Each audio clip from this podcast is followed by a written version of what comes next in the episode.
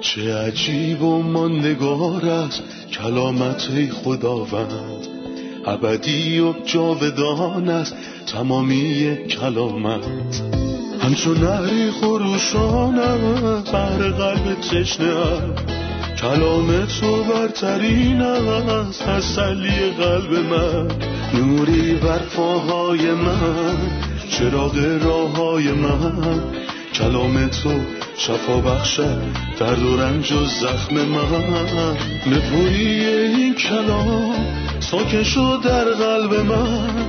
تغییرم ده آزادم ساد شبان نیکوی من. چه عجیب و نگار است کلامت خدا رد ابدی و جاودان است تمامی کلامت. سلام به شما شنوندگان گرامی در هر کجا که هستید. با قسمتی تازه از سری برنامه های تعلیمی تمام کتاب در خدمتتون هستیم. در این برنامه تمام کتب کتاب مقدس رو مطالعه می کنیم از پیدایش تا مکاشفه. در قسمت قبلی کتاب اول پادشاهان رو تموم کردیم و امروز به خواست خدا مطالعه دوم پادشاهان رو شروع می کنیم در ابتدا اجازه می‌خوام به مهمونمون در استودیو خوش آمد بگم. برادر یوسف سلام و خوش اومدید. ممنونم. سلام بر شما خواهر و بر تمام شنوندگان عزیز. برادر کتاب دوم پادشاهان درست بعد از اول پادشاهان به عنوان ادامه از شجرنامه پادشاهی یهودا و پادشاهی اسرائیل اومده. لطفا یه توضیح کلی درباره کتاب دوم پادشاهان به همون بدین. این کتاب ادامه کتاب اول پادشاهانه. در این دو کتاب که در بعضی از کتابهای یهود به عنوان یک کتاب در نظر گرفته میشه شاهد یه دوره مهم در تاریخ پادشاهی اسرائیل قوم قدیمی خدا هستیم و حدود 400 سال از تاریخشون رو در بر می‌گیره. کتاب اول پادشاهان شامل 120 سال و دوم پادشاهان شامل حدود 280 سال از این دورانه. کتاب دوم پادشاهان خدا رو در رحمت خودش به نشون میده. چون هر دو کتاب پادشاهان درباره شکست انسان در برابر مسئولیته. در این کتاب ها نیاز انسان برای مداخله الهی از طریق فیض رو می‌بینیم. حتی در بین قوم خدا. برای همین دو مرد برجسته خدا دو نبی رو می‌بینیم ایلیا و الیشع در ابتدای کتاب دوم پادشاهان خدمت ایلیا به پایان و به آسمان صعود می‌کنه و خدمت الیشع آغاز میشه و ظهورش رو در صحنه با معجزه عظیمی از فیض می‌بینیم. انگار اصل الهیه اما جایی که گناه افزایش یافت فیض خدا به مراتب بیشتر گردید در اینجا دیده میشه. در مطالعه این کتاب به جزئیات بیشتری در مورد این موضوع می‌پردازیم. آیاتی و از فصل اول دوم پادشاهان می‌خونم. پس از مرگ اخاب قوم موآب علیه اسرائیل شورش کرد. اخزیا از ایوان طبقه بالای کاخ خود افتاده و زخمی شده بود.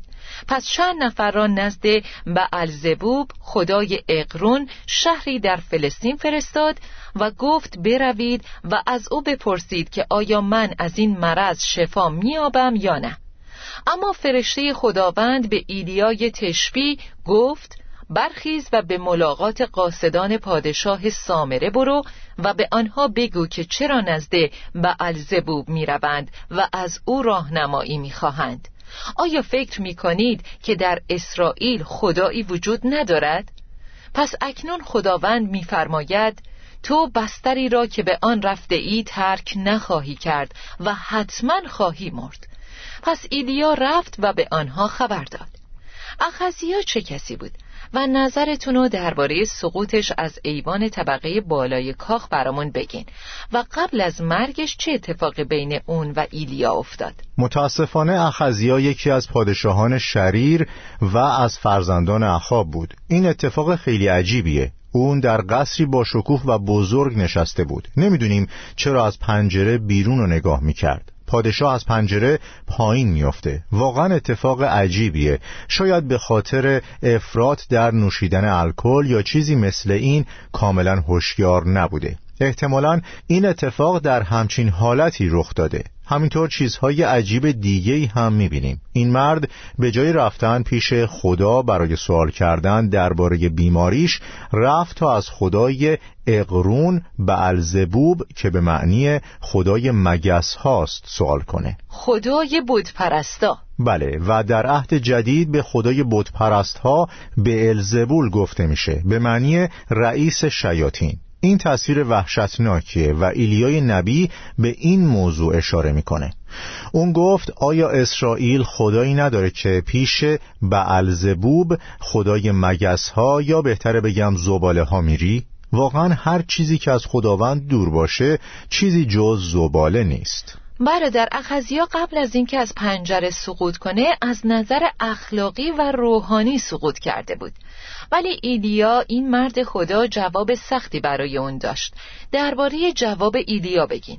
مردان خدا فقط از طریق گفته هاشون پیغام رسانی نمی کنن. هرچند که اولویت هم با همین کاره ولی حتی با اعمالشون و موقعیتی که انتخاب می‌کنن هم این کار رو انجام میدن تا پیغامشون رو به دیگران برسونن ایلیا مرد خدا این جایگاه محکم و نه فقط در برابر اخزیای پادشاه که در ارتداد کفر و عدم اتکا به خدا به سر می برد بلکه در مورد تمام پادشاهی نشون می‌داد. بنابراین جایگاهی که مرد خدا انتخاب کرد و بیش از سه روز تنها در بالای کوه موند حداقل سه درس برای ما داره.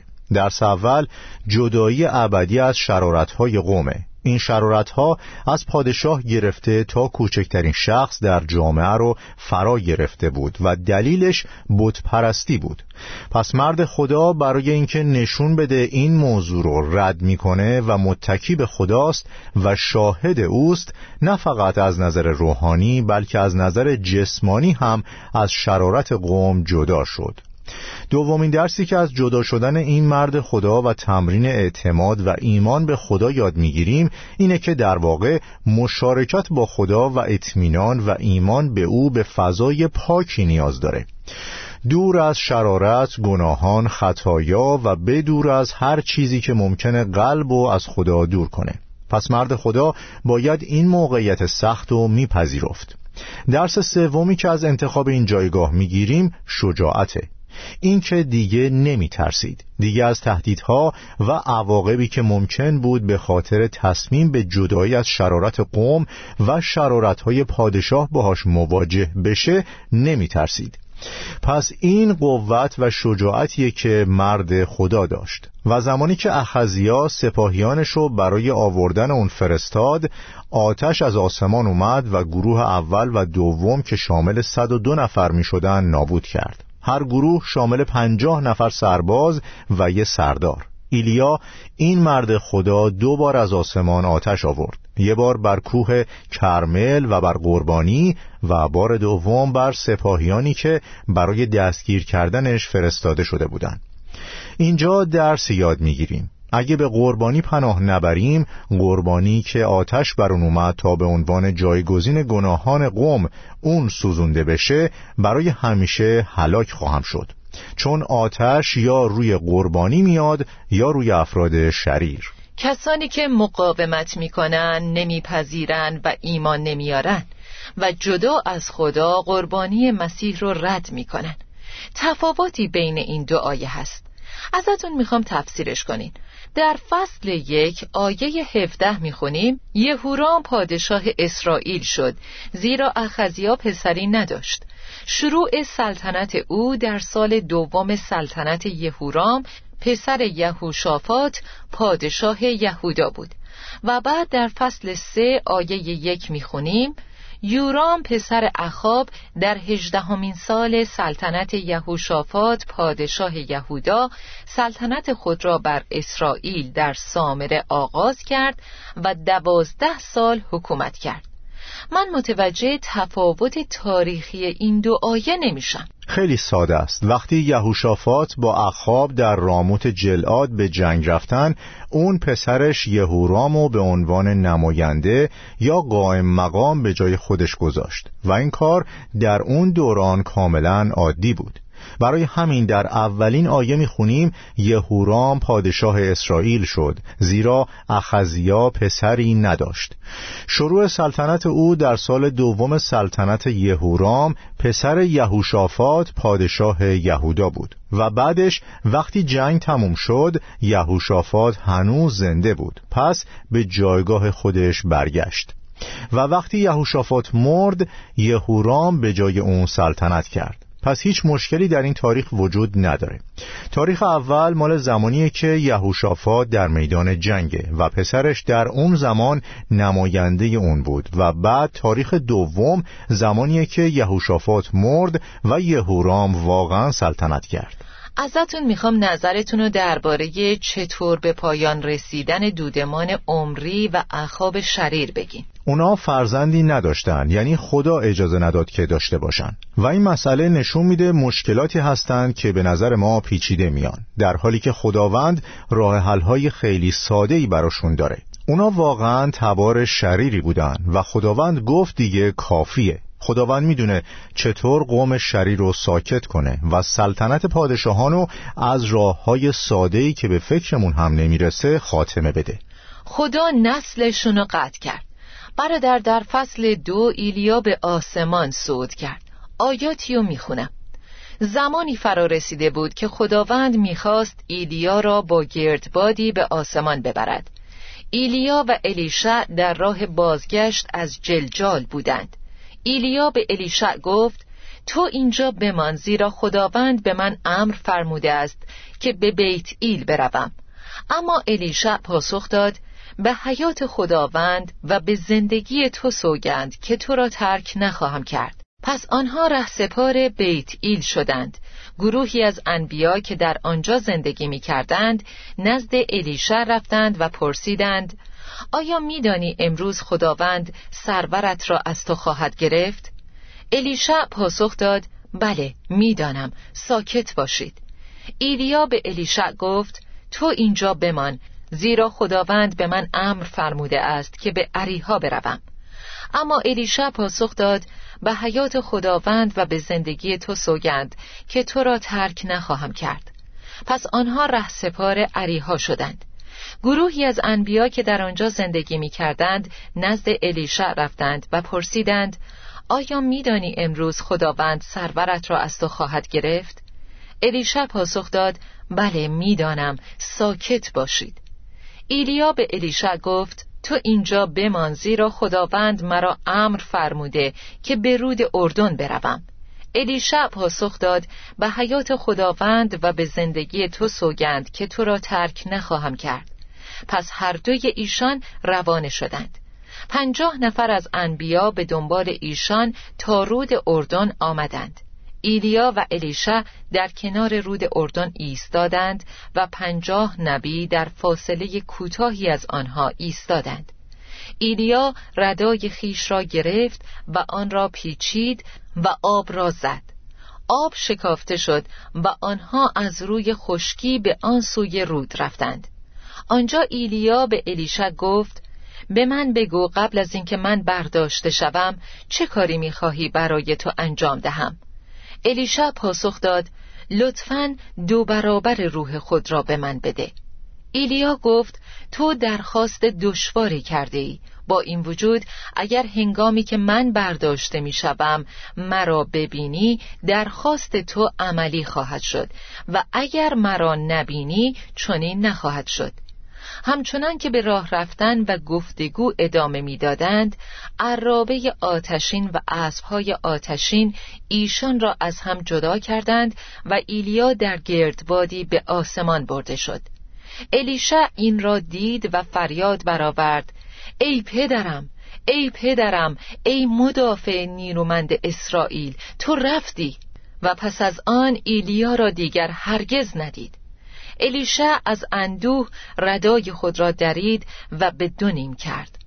آنگاه ردای ایلیا را که افتاده بود برداشت و به کنار رود اردن بازگشت و آنجا ایستاد و با ردای ایلیا آب را زد و گفت کجاست خداوند خدای ایلیا؟ سپس دوباره آب را زد و آب کنار رفت و به آن سوی رود رفت.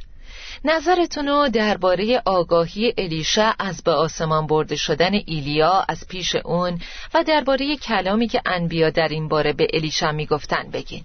ایلیا برای سنجش وفاداری الیشع در بیعتش آزمایش های زیادی از اون به عمل آورد و الیشع در تمام آزمایش ها موفق شد و ثابت کرد که ایلیا رو به خاطر کنجکاوی، شهرت و یا حتی علاقه شخصی نسبت به اون دنبال نمی کرد بلکه ایلیا رو با یه وفاداری حقیقی دنبال می کرد چون از همون روزی که ایلیا ردای خودش رو روی دوش اون انداخت به این معنی بود که الیشع جانشین اون در خدمت و در این منطقه خواهد بود. انبیا می‌دونستند که ایلیا برده میشه و البته دلیلش این بود که خدمت می‌کردند و انبیا بودند. اما در حقیقت اطلاعاتی که از جانب انبیا بیش از یک بار به الیشع رسید مانع الیشع در پیروی از ایلیا نشد. باعث نشد برگرده یا از تصمیمش منصرف بشه. برعکس هر بار که گروهی از انبیا به الیشا می‌گفتند که سرورش از اون گرفته میشه بهشون جواب می‌داد بله می‌دانم ساکت باشید. پس الیشا در آزمایش هایی که توسط ایلیا عمدن از اون گرفته می‌شد و آزمایش هایی که بدون هیچ قصدی توسط انبیا از اون گرفته شد موفق شد و به حق ثابت کرد که فقط به خاطر خدمت خداوند و ادامه خدمت ایلیا پیرو اون هست. درسی که از اینجا یاد می‌گیریم اینه که حتی اگه افرادی اطلاعات یا آگاهی از اراده مکشوف خدا داشته باشند ما نباید تحت تأثیر حرفهای مردم قرار بگیریم و گفته های اونا رو دنبال کنیم حتی اگه در خدمت باشن. هر کدوم از ما مسیر و اراده خدا رو برای زندگی و خدمتش داره چه باید دنبال کنه و باید خداوند رو در هر جایی که ازش می‌خواد پیروی کنه. درسته.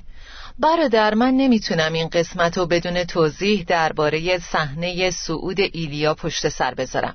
با وجودی که این اولین بار نبود چون قبلا در مورد خنوخ اتفاق افتاده بود و آخری هم نخواهد بود چون بعد از اون افراد دیگه هم به آسمان برده شدن و در آخرم کلیسا به آسمان برده خواهد شد.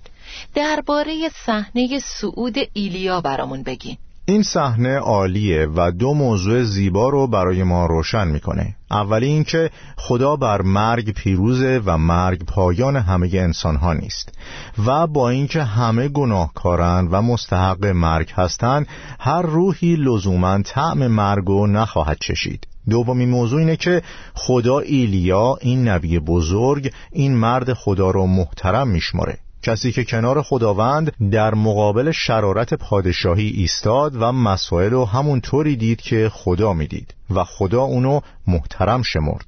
این مرد وقتی ضعیف شد و افتاد به خداوند گفت جان مرا بگیر دلم می‌خواد بمیرم دیگه بسه. تصور من اینه که خداوند پرسید چرا می‌خوای بمیری؟ و ایلیا جواب داد دیگه برام بسه.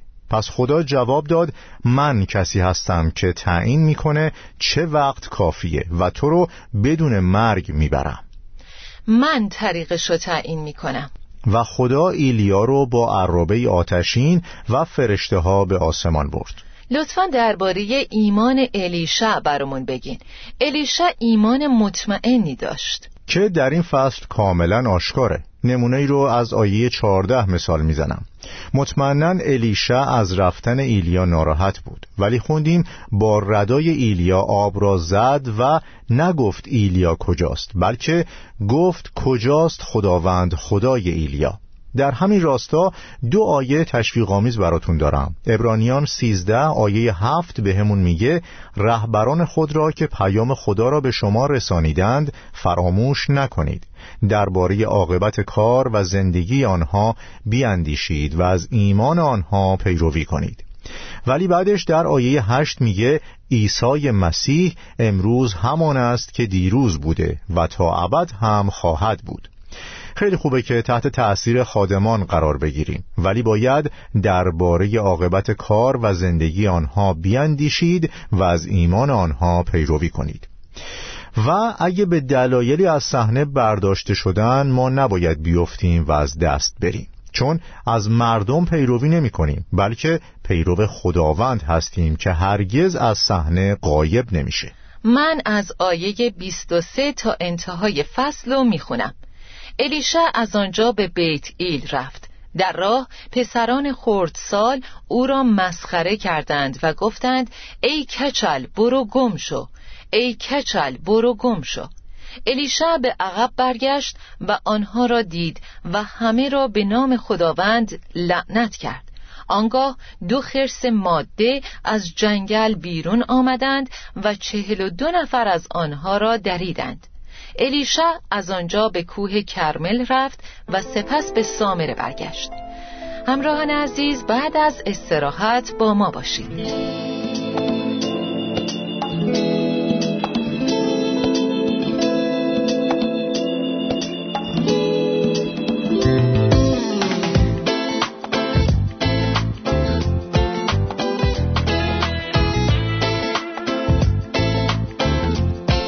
در یوسف ما می‌دونیم که خدا با محبت و رحیمه. پس چطور ممکنه اجازه بده چون این حادثه عجیبی اتفاق بیفته؟ اینکه دو خرس ماده بیرون بیان و چهل و دو پسر رو بدرن. و چیز دیگه هم هست که باعث تعجب من شد.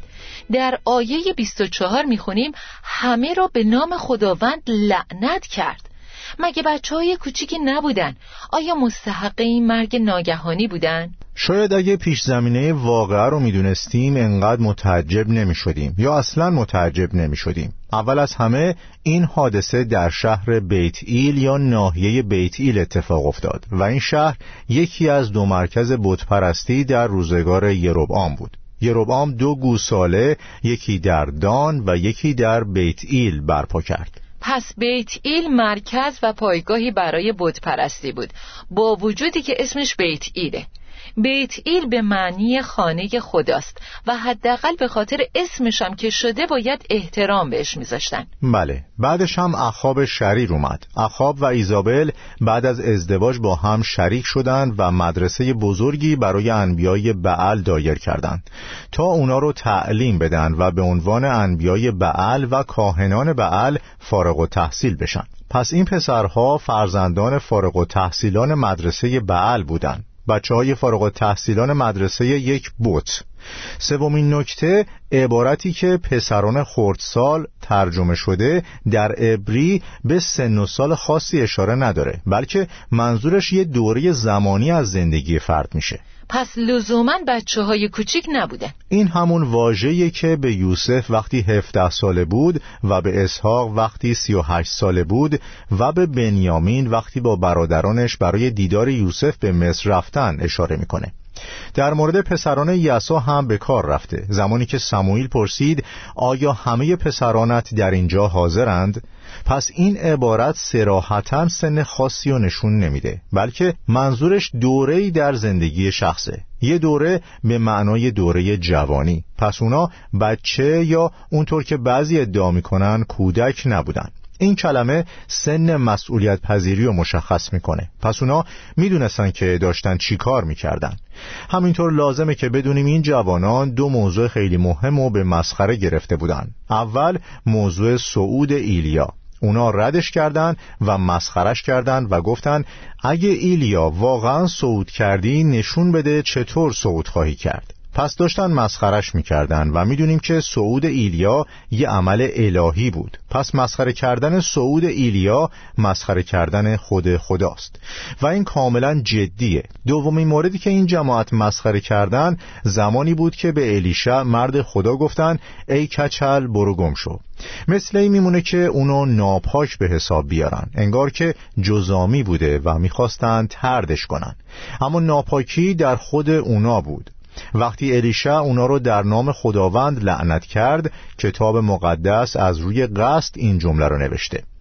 انگار روح القدس می‌خواسته به همون بگه لعنت کردن اونا یه انتقام شخصی از جانب الیشع نیست بلکه الیشع این داوری رو به واسطه خداوند که همه چیز تحت اختیار یا کنترل اوست اجرا می‌کنه.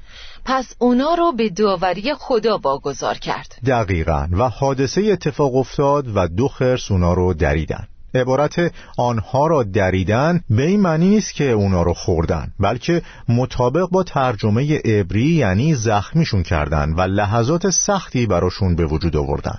برادر سال آخرم درباره اینه که ایلیا به آسمان برده شد. ولی خداوند عیسی که جلال بر او باد در یوحنا سه میفرماید کسی هرگز به آسمان بالا نرفت مگر آن کس که از آسمان پایین آمد یعنی پسر انسان. چطور ممکنه؟ میگه کسی هرگز به آسمان بالا نرفت. ولی ما ایلیا و خنوخ در آسمان داریم. باید بدونیم منظور کدوم آسمانه چون بیش از یک نوع آسمان وجود داره. کتاب مقدس توضیح میده یک آسمان اول وجود داره که آسمان پرنده هاست. هواپیماها در اون پرواز می‌کنن و ابرها در اون هستن که باعث باران میشن. آسمان دوم آسمان کهکشان ها و ستاره هاست جایی که سیاره ها قرار دارن و خورشید و ستاره ها در اون هستند. آسمان سوم فردوسه مکانی که جانهای درستکاران منتظر میمونن پولس در این باره گفت من شخصی را در مسیح می‌شناسم که چهارده سال پیش تا به آسمان سوم رو بوده شد.